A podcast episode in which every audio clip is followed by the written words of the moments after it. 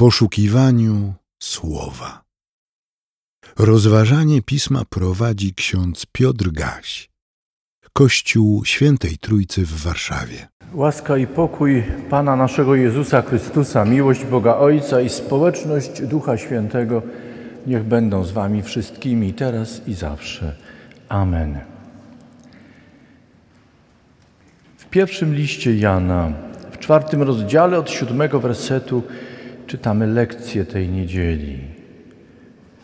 Umiłowani, miłujmy się nawzajem, ponieważ miłość jest z Boga. Każdy, kto miłuje, z Boga się narodził i zna Boga. Ten, kto nie miłuje, nie zna Boga, gdyż Bóg jest miłością. Przez to objawiła się miłość Boga wśród nas, że posłał On na świat swojego jednorodzonego Syna, abyśmy żyli dzięki Niemu. W tym przejawia się miłość, że nie my umiłowaliśmy Boga, ale że On nas umiłował i posłał swojego Syna jako ofiarę przebłagalną za nasze grzechy. Umiłowani, jeśli Bóg nas tak umiłował, to i my powinniśmy miłować się wzajemnie. Boga nikt nigdy nie widział. Jeżeli miłujemy się wzajemnie, Bóg pozostaje w nas i Jego miłość jest w nas doskonała.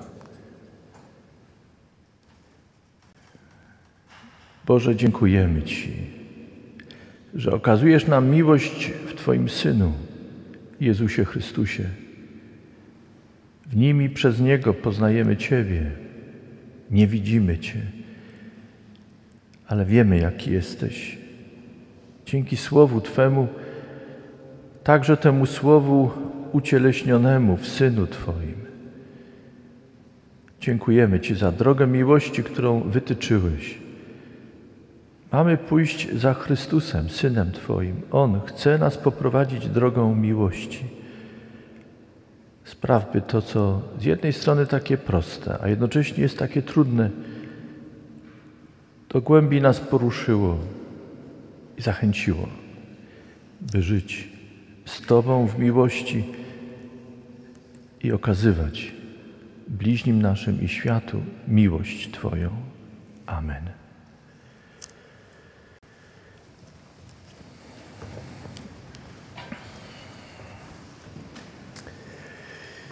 Kochane dzieci, drodzy młodzi przyjaciele i wszyscy zebrani.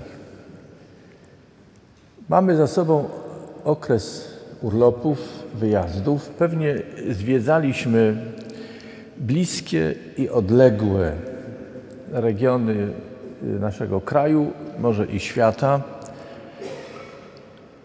A ja dziś chciałem zapytać, czy wszyscy już byli kiedyś, choć raz, na ewangelicko-augsburskim cmentarzu przy ulicy Młynarskiej. Dziwne być może pytanie. Na początku roku szkolnego, kiedy wszyscy, mam nadzieję, czujemy się dobrze i silni mówić o cmentarzu, ale za chwilę powiem dlaczego. Byliśmy już?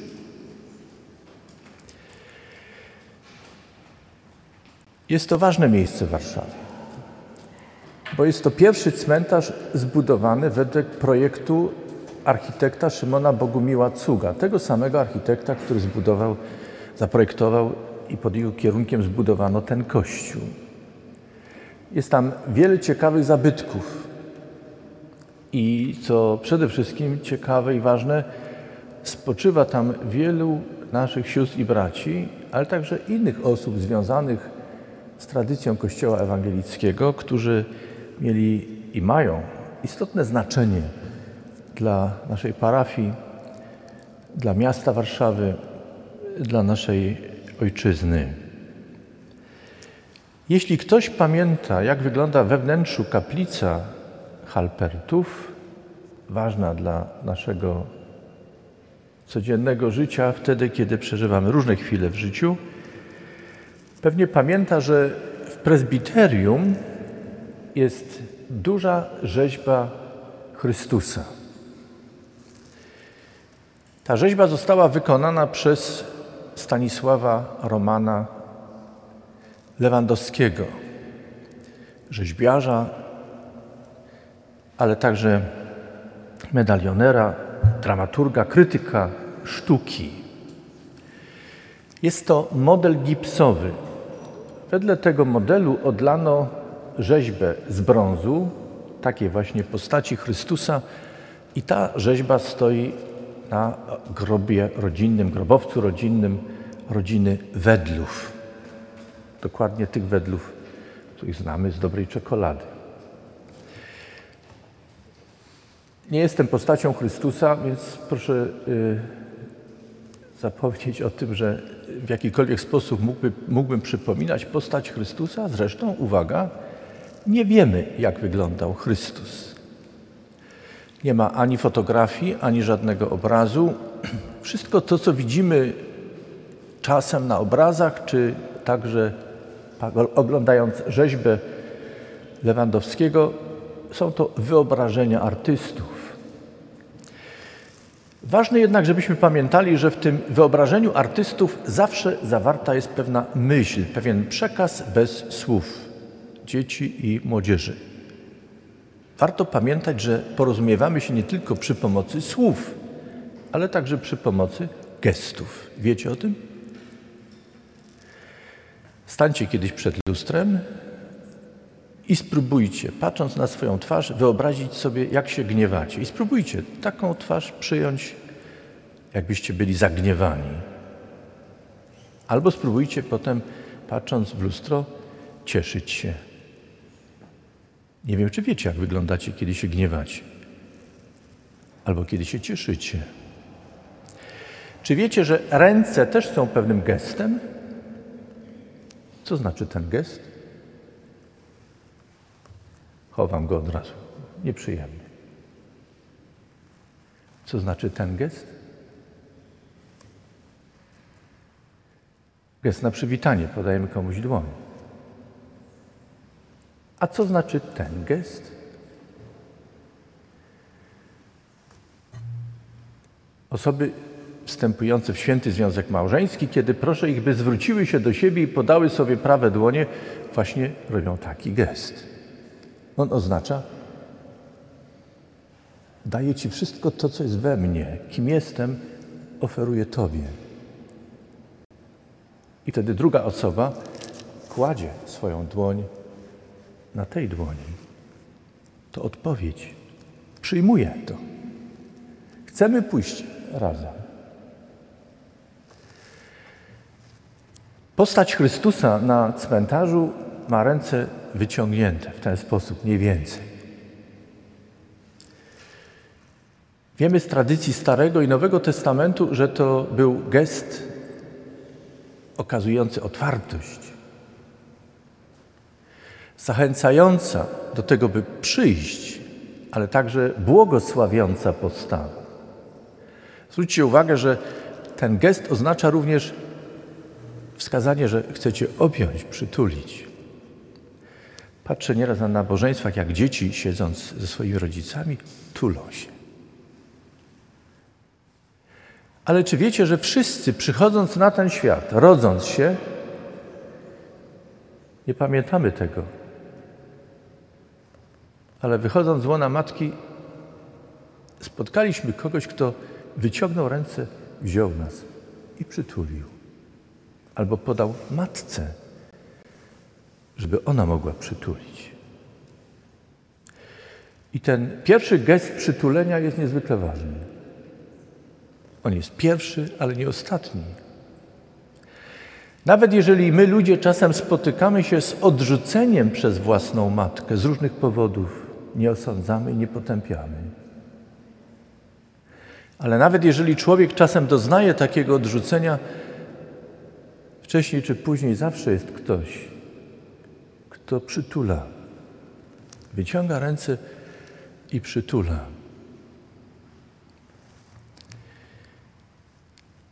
czasem z litości,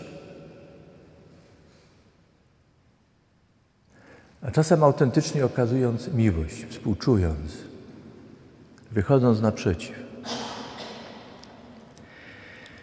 Te wyciągnięte ręce Chrystusa, które rzeźbiarz Lewandowski przedstawił na rzeźbach, które znajdziemy na naszym cmentarzu, ile razy na nie patrzę, uświadamiają mi, że nasze życie rozpoczyna się od gestu miłości ze strony Boga i kończy się gestem miłości ze strony Boga.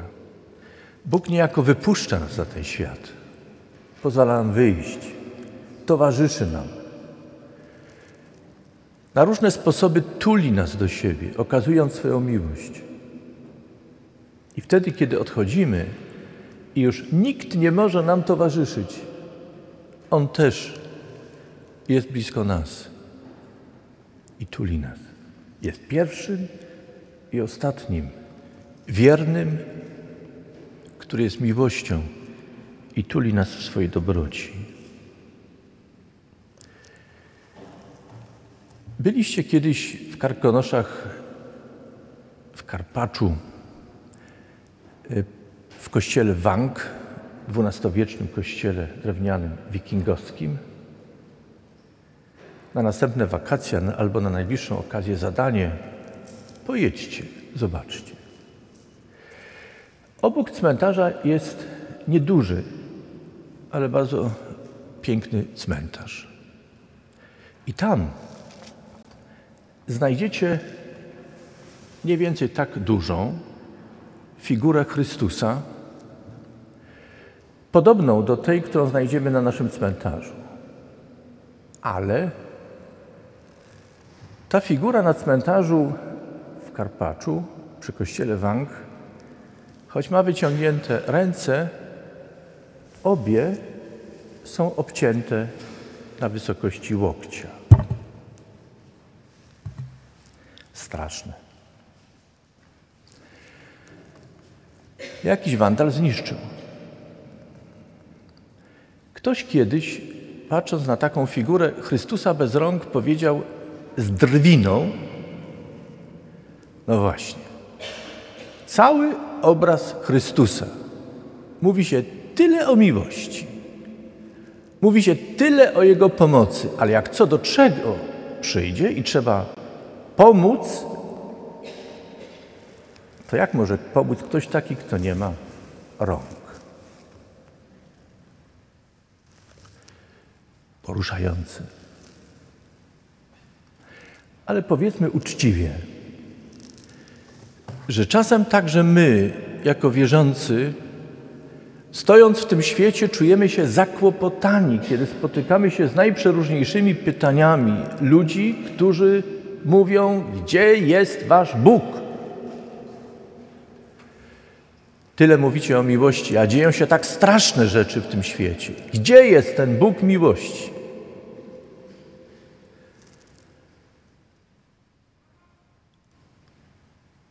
Ktoś, słuchając tego drwiącego głosu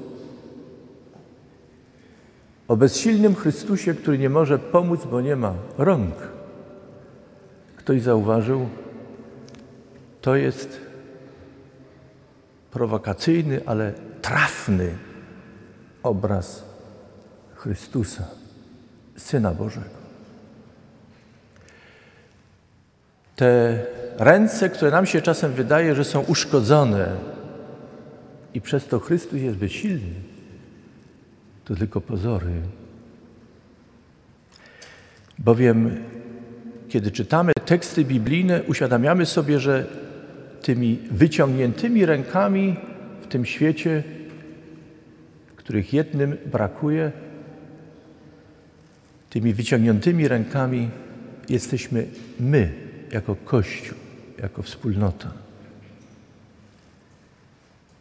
Kiedy sięgniemy do dzisiejszego tekstu Ewangelii, Chrystus opowiada pewną historię w wyjaśnieniu przykazania miłości.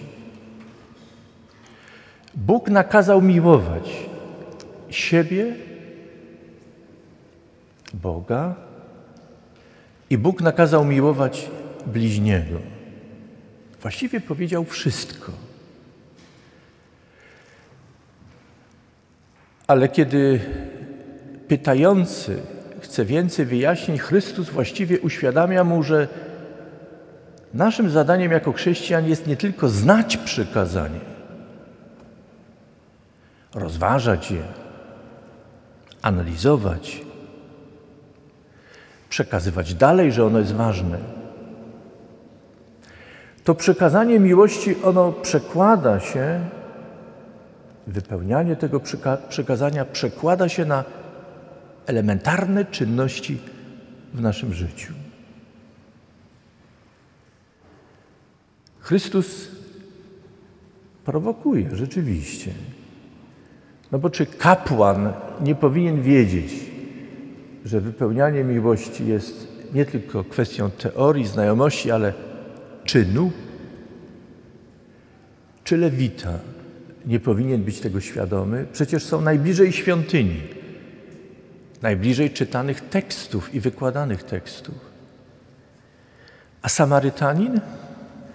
Samarytanin dla kapłana i lewity i wielu innych pobożnych Żydów, ale także dla nas, kiedy czytamy teksty Nowego Testamentu albo poznajemy historię, co działo się w Ziemi Świętej na przestrzeni wieków przed Chrystusem, uświadamiamy sobie, że Samarytanie byli właściwie w rozumieniu ortodoksyjnych Żydów heretykami. Nieczystymi nawet.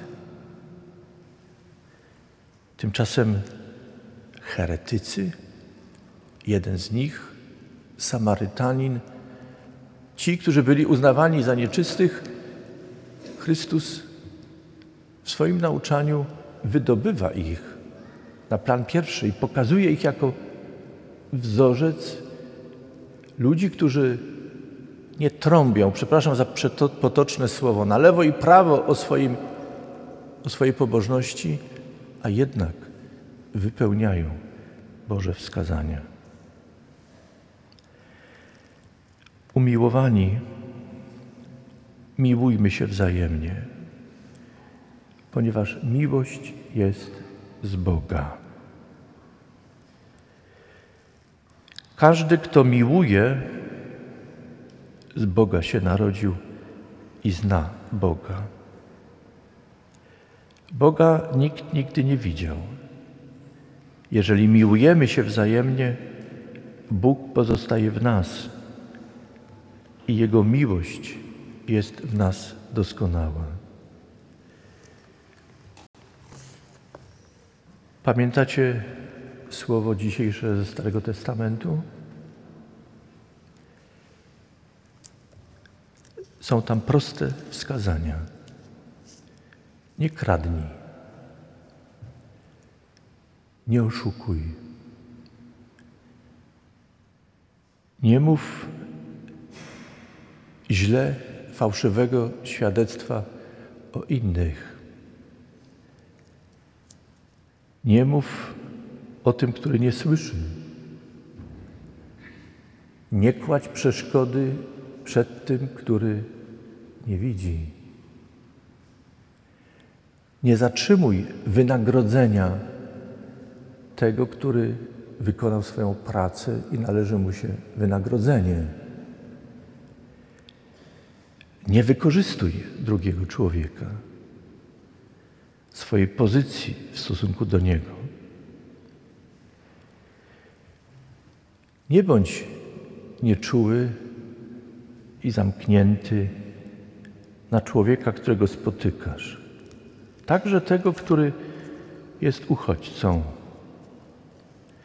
Pamiętaj, że ty też kiedyś byłeś uchodźcą.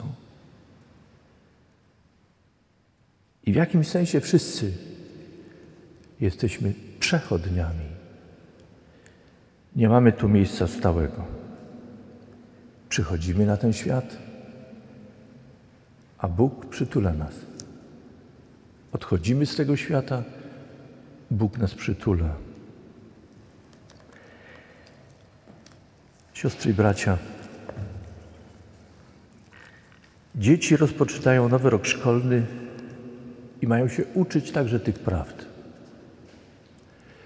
Kiedy wracają do domu, kiedy są z nami, rodzicami, dziadkami, babciami, opiekunami, czy to, czego się uczą o Bogu miłości,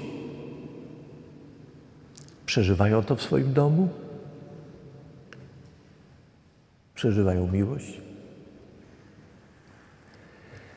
Czy te wyciągnięte ręce Chrystusa, o których mówimy, i są jakimś znakiem, symbolem dla nas, inspirującym do przemyśleń, zachowamy ten obraz w pamięci i czy jako rodzice, opiekunowie dołożymy starań, by w świecie brutalnym, okrutnym, kiedy wielu z drwiną wątpiąc pyta, gdzie jest Bóg miłości, czy wtedy będziemy tymi wyciągniętymi rękami Bożymi, by pokazać, że Bóg jest miłością. Nie jesteśmy bogami, ale jesteśmy Jego dziećmi, obdarowanymi Jego miłością i dzielącymi z innymi Jego miłość. Bóg okazał ogromne ryzyko przed światem, powierzając nam dzieci, bo jesteśmy niedoskonali i słabi. Tymi, którzy byli przed nami, też pokazał, jak zdolny jest do wielkiego ryzyka, by powierzyć człowiekowi drugiego człowieka. Ale też okazuje nam Bóg ogromne zaufanie, powierzając nam drugiego człowieka. Bądźmy tego świadomi. I nade wszystko nam wszystkim okazuje ogromną miłość, byśmy doświadczając miłości dzielili ją z każdym człowiekiem napotkanym na naszej drodze. To trudne, a jednocześnie piękne powołanie. Życzę dzieciom, życzę młodzieży dobrego roku szkolnego, owocnego, błogosławionego. Kiedy będziecie się czuli samotni i słabi, wspomnijcie, że Bóg was miłuje, chce waszego istnienia, chce waszej obecności na tym świecie i chce, byście przygotowując się do swojego dorosłego życia już teraz, a kiedyś jeszcze bardziej, byli tymi, którzy też realizują, wypełniają poprzez miłość Boże wskazania. Jesteście wyciągniętymi rękami Bożymi w tym świecie. Was, opiekunów, powiem ogólnie opiekunów, czyli rodziców, babcie, dziadków, bardzo proszę, byście nadal w tym roku także z nami współpracowali i by dzieci mogły uczęszczać na nasze zajęcia. Niech Bóg wszystkich was prowadzi, nas wszystkich prowadzi, obdaruje swymi darami Ducha Świętego. Amen. Przyjmijcie życzenie pokoju.